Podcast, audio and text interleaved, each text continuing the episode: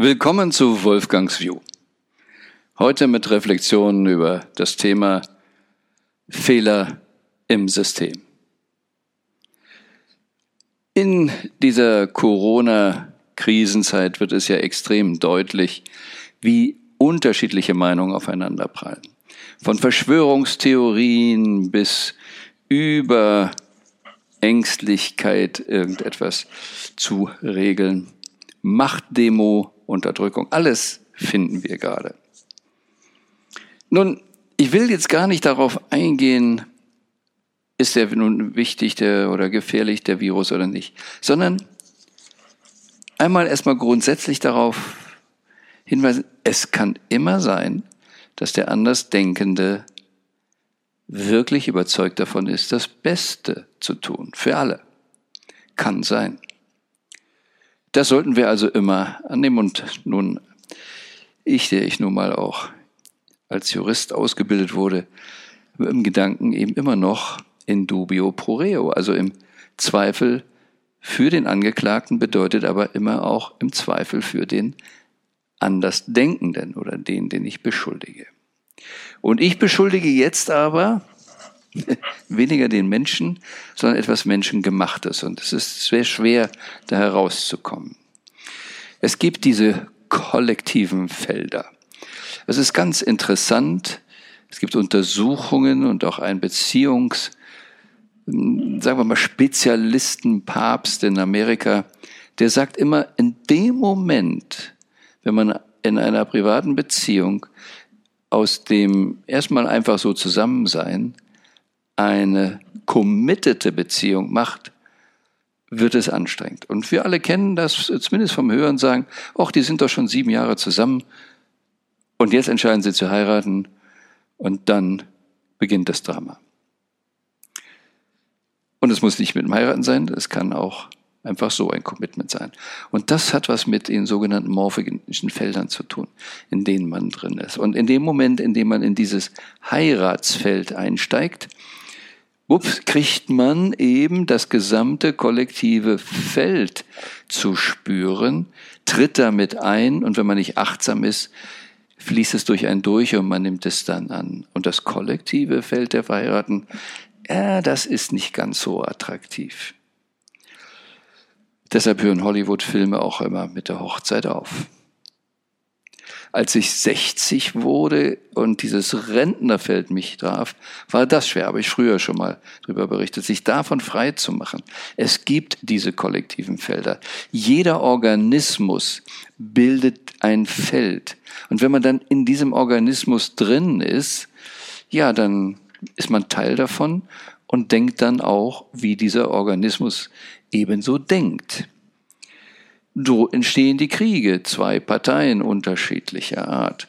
Hellinger in seinen Aufstellungen macht es ja sehr deutlich, dass man Menschen, die man gar nicht kennt, irgendwo hinstellen kann und sie sollen die Rolle von Oma und Onkel übernehmen und plötzlich sprechen sie genau wie Oma und sprechen genau wie Onkel. Genau so. Weil sie in diese Felder andocken. Man kann immer in diese Felder andocken. Man kann es auch ganz bewusst machen. Man kann es sich auch zum Vorteil machen. Aber da will ich heute nicht so einsteigen. Aber wir machen eben auch Win-Tuition-Seminare, in denen wir das trainieren, dass man die Informationen aus dem Feld runterholen kann. So, was hat das mit dem Fehler im System zu tun?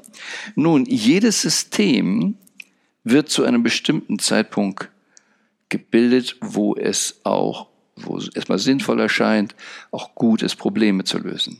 Aber dann wird dieser Organismus irgendwann an einen Punkt kommen, wo er beginnt, auch sich selber zu verteidigen. Das ist eins der Probleme.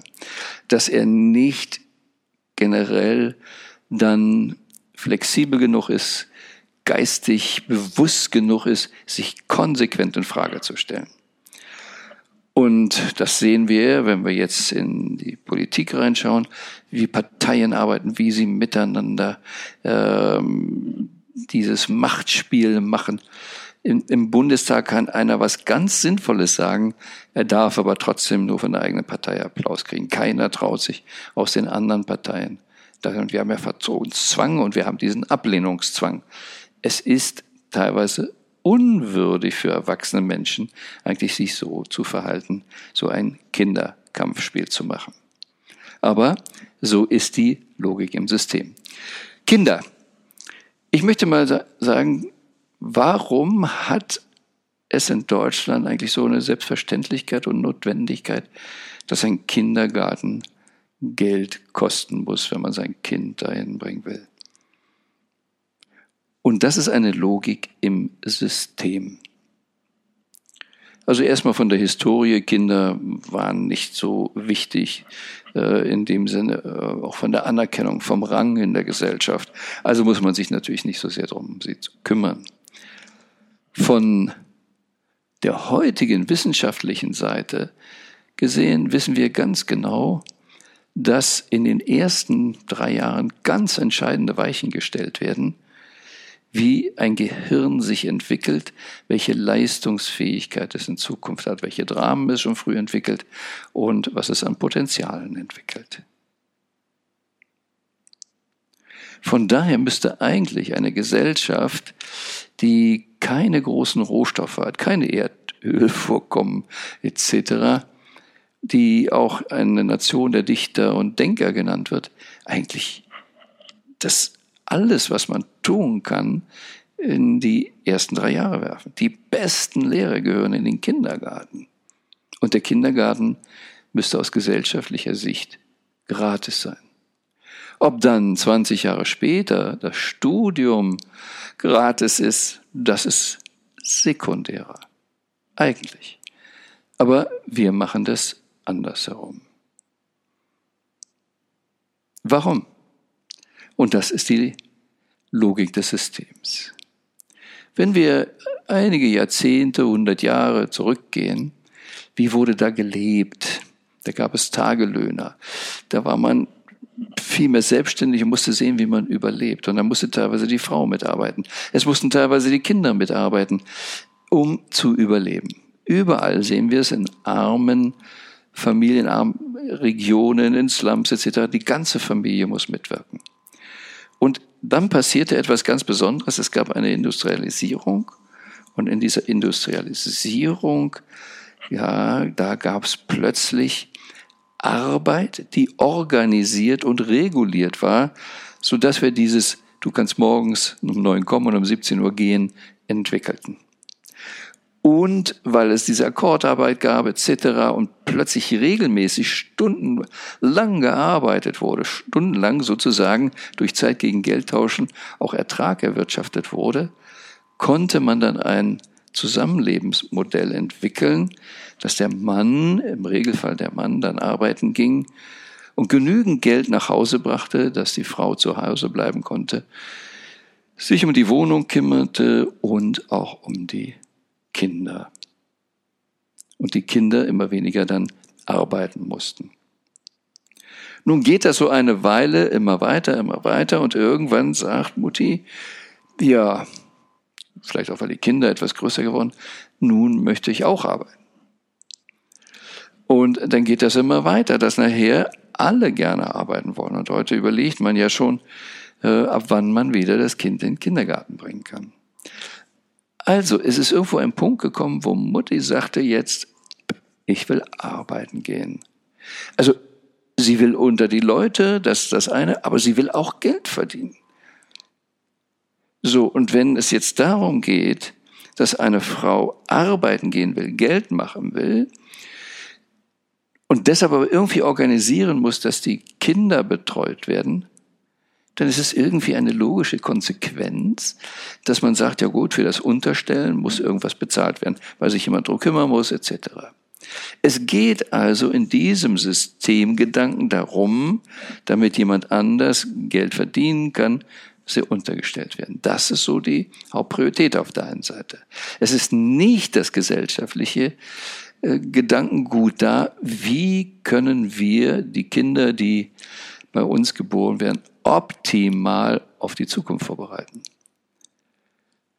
Und logisch, deshalb kostet der Kindergarten Geld. Und logisch ist dann von der Entwicklung her ist nicht ein höchst qualifizierter Psychologe, Braintrainer, wer auch immer, der mit den Kindern zusammen ist, sondern, um es mal ein bisschen platt zu sagen, von der Entwicklung her, jemand, der aufpassen kann. Eine besondere Form vom Baby, Kindersitter. Und erst so Stück für Stück entwickelt sich dann da auch ein Ausbildungsberuf raus. Aber so ist diese Geschichte. Und der Fehler im System ist diese Grundannahme, dafür brauchen wir das. Und das bleibt ewig im System stecken, weil die nächsten Generationen erleben dann, ach, man macht das so und überdenkt das nicht mehr.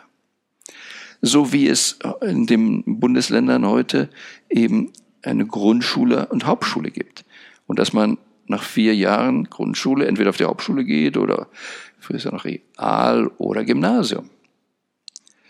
Und dann kann man denken, ja, das macht ja vielleicht irgendwo Sinn, hat sich jemand ausgedacht. Nein, es ist nur ein politisches Hickhack gewesen, weil einige Länder gesagt haben, nach dem Krieg, wo man alles planen wollte, wir machen nichts gemeinsam, jedes Land darf es regeln, wie es will. Oder andere meinten, es ist, es wird doch besser, wir regeln alles gemeinsam, dann kann man auch immer gut ein Land wechseln, ein Bundesland und hat dann keine Schulprobleme. Aber wie das so ist mit den Politikern, sehr oft, die diskutieren ewig und lange. Und eines Tages ist das dann zum x-ten Mal auf der Tagesordnung und dann gibt es was anderes Drängendes und dann sagen die Kultusminister, jetzt müssen wir das aber mal vom Tisch kriegen. Und was macht man dann, wenn man die Wahl hat zwischen null Gemeinsamkeit und acht Jahren Gemeinsamkeit? Dann haut man es in der Mitte durch und macht dann vier Jahre Gemeinsamkeit. Was ist der Fehler im System? Dass es nicht darum geht, hier wirklich das Beste zu machen. Kommen wir zum Thema Gesundheit. Warum ist beim Menschenarzt es eigentlich so, dass er gar nicht richtig viel Geld abrechnen kann, wenn er sich mit jemandem mal eine ganze Weile unterhält? Wo kommt das Problem her? Welche Ursache könnte es haben? Also die ganzen Familienkonstellationen mal bespricht. Und er sagt, die Vergütungsordnung für Gespräche über Gesundheit kannst du nichts berechnen. Aber für diese Behandlung und jene Behandlung und da gibt es eben eine ganze Menge, was du abrechnen kannst. Wie kommt das? Der Fehler im System. Wenn wir uns anschauen, was dieser Arzt studiert hat, und bitte um Nachsicht, dass ich das jetzt ein bisschen generell mache, mir geht es um das System, systemische hier. Er hat Medizin studiert. Das heißt sogar auch noch Medizinstudium. Wir alle reden über Medizinstunden und wundern uns, dass wir beim Arzt nicht über Gesundheit sprechen. Wir sprechen über die Wehwehchen und wie kriegen wir weg, dass wir sie nicht mehr spüren. Und wenn ich Medizin studiere und ich habe an vielen Plätzen der Welt, in Australien, Amerika, selbst in Kasachstan mal an verschiedensten Plätzen gefragt, wie ist das hier mit der Medizinerausbildung? Wie lange dauert es, Arzt zu werden? Und grundsätzlich kann man sagen, naja, überall muss man sechs Jahre studieren. Manche müssen dann noch Fortbildung machen. Und während dieses Studiums der sechs Jahre muss man viele Prüfungen machen. Man muss unerhört viel, viele Prüfungen machen, mündliche und schriftliche Prüfungen. Wie viele Prüfungen gibt es zum Thema Gesundheit? Überall auf dem Planeten wurde mir gesagt, null. Wie viel gibt es zu Hormonen? Da gibt es das schon und was ich dann als Feedback gespiegelt bekommen habe, mag heute eine Nuance anders sein, aber das waren drei bis sechs Stunden wirklich intensives Hormonbüffeln.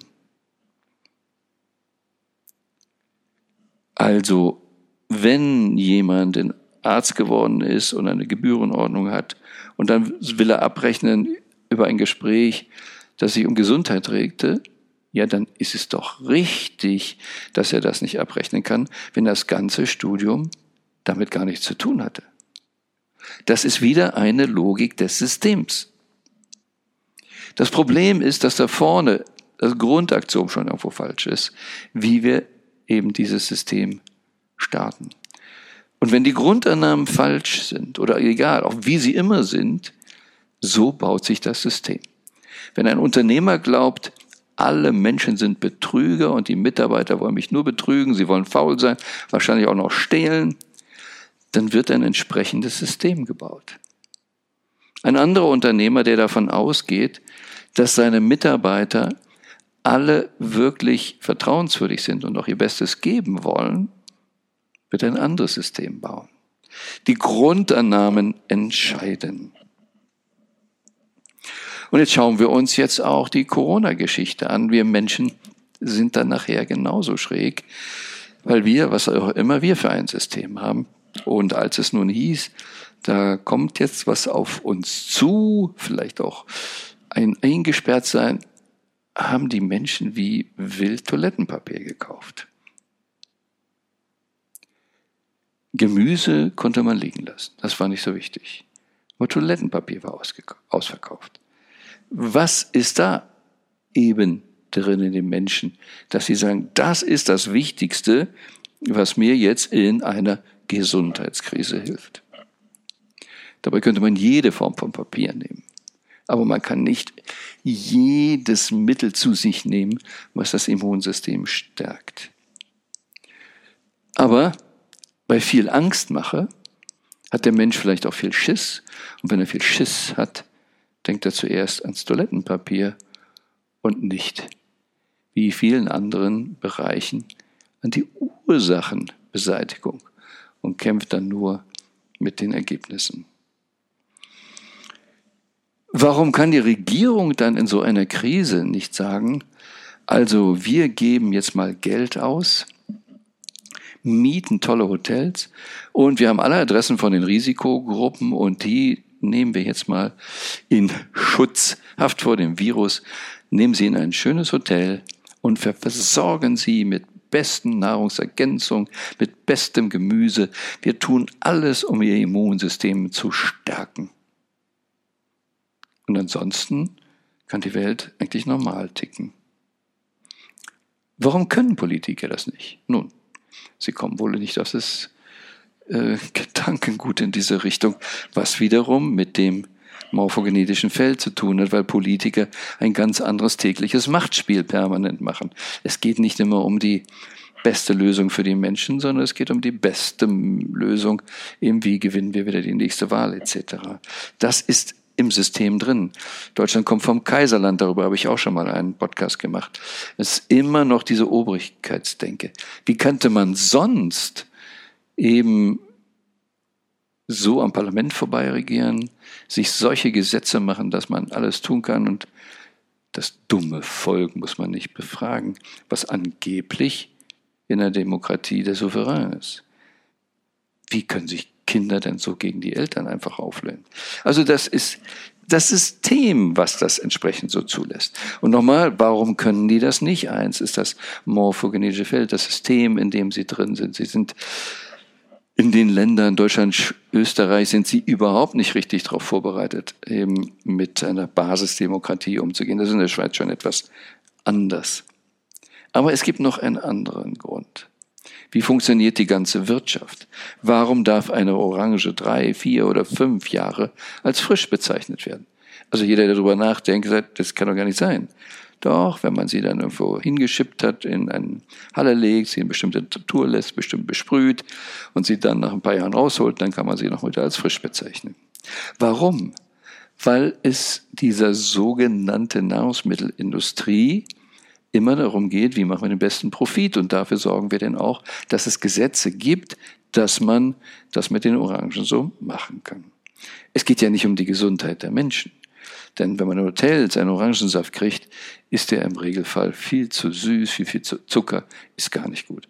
Die Hotelfrühstücke mit dem vielen äh, Weizenmehl etc. Wir wissen alle heute, dass das nicht das Beste für den Menschen ist.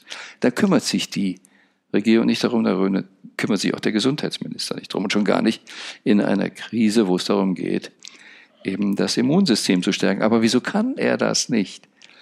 Weil er dann sagen müsste, dies und jenes empfehle ich nicht zu essen. Bitte diese Industrie meiden. Deshalb werden ja auch in so einer Krise Zigaretten erlaubt, Alkohol erlaubt, alles ist erlaubt, auch egal wie viel Tote es durch Rauchen und trinken gibt. So tickt das System.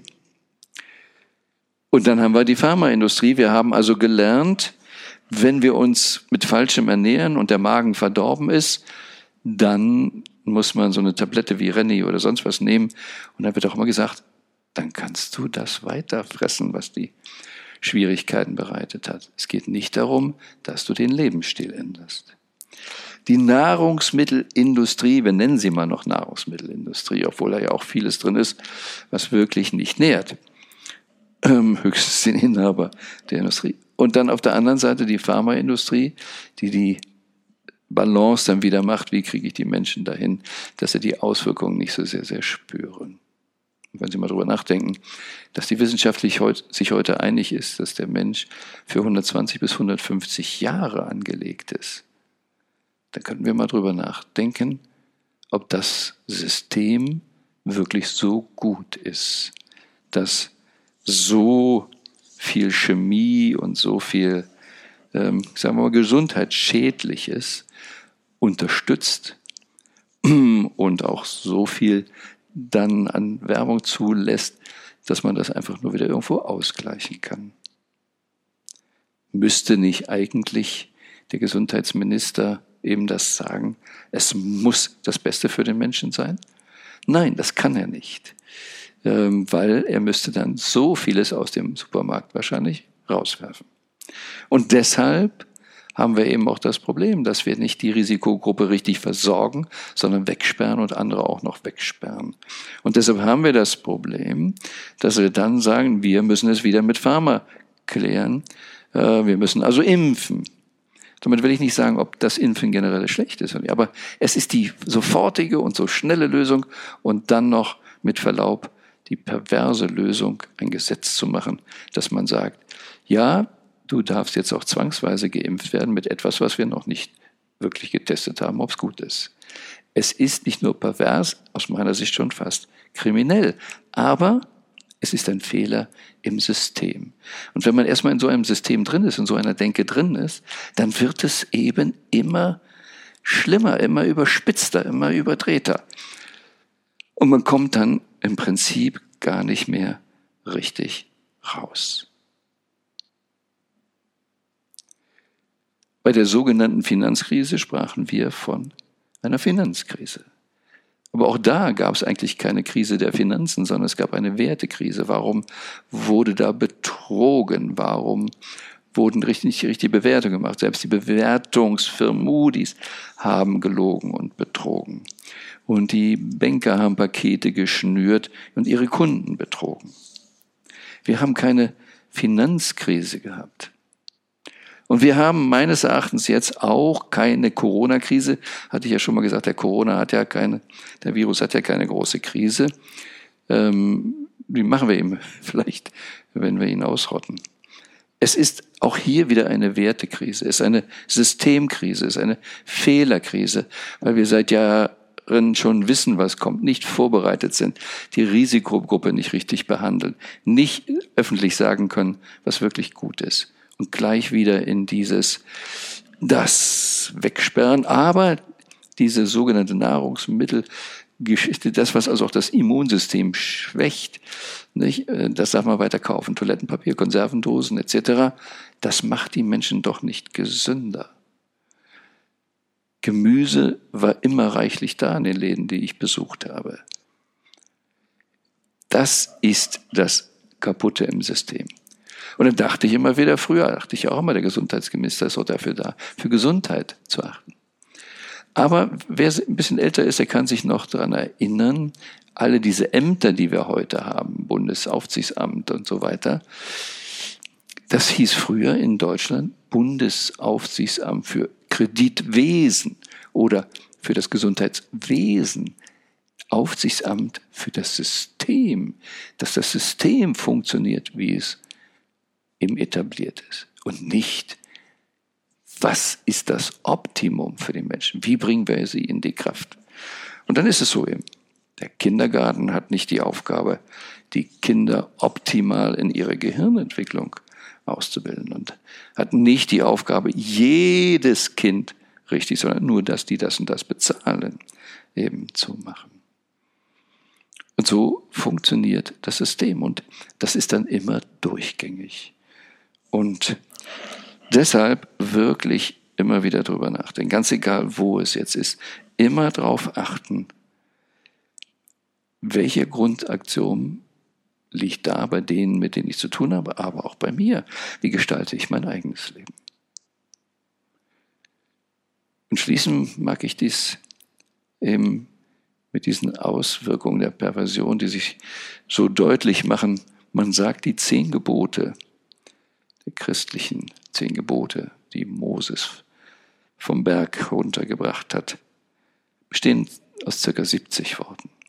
Die amerikanische Unabhängigkeitserklärung aus circa 300 Worten. Die EWG-Einfuhrbestimmungen für Karamellbonbons 22.600 und irgendwas. Nagelt mich nicht auf diese Zahl fest. Ich habe mir sie nicht mit hinterm Komma gemerkt. Aber dieser Unterschied in der Spanne stimmt. Und so wird jeder kleine Wurz geregelt und einfach immer wird dann nur im System weitergemacht. Und deshalb muss der Staat eben auch Inlandsprodukt eben dadurch erhöhen, dass er alle Leistungen, die schädlich sind für die Bürger, da reinrechnet. Und sich gegen schädliche Leistungen äh, dann eben auch zu verschulden. Kriminelle Leistung, kriminelle Leistung seit 2015 zum Bruttoinlandsprodukt zu zählen und sagen, dafür dürfen wir uns, dagegen dürfen wir uns jetzt verschulden. Ist in sich stimmig, aber irgendwie verrückt.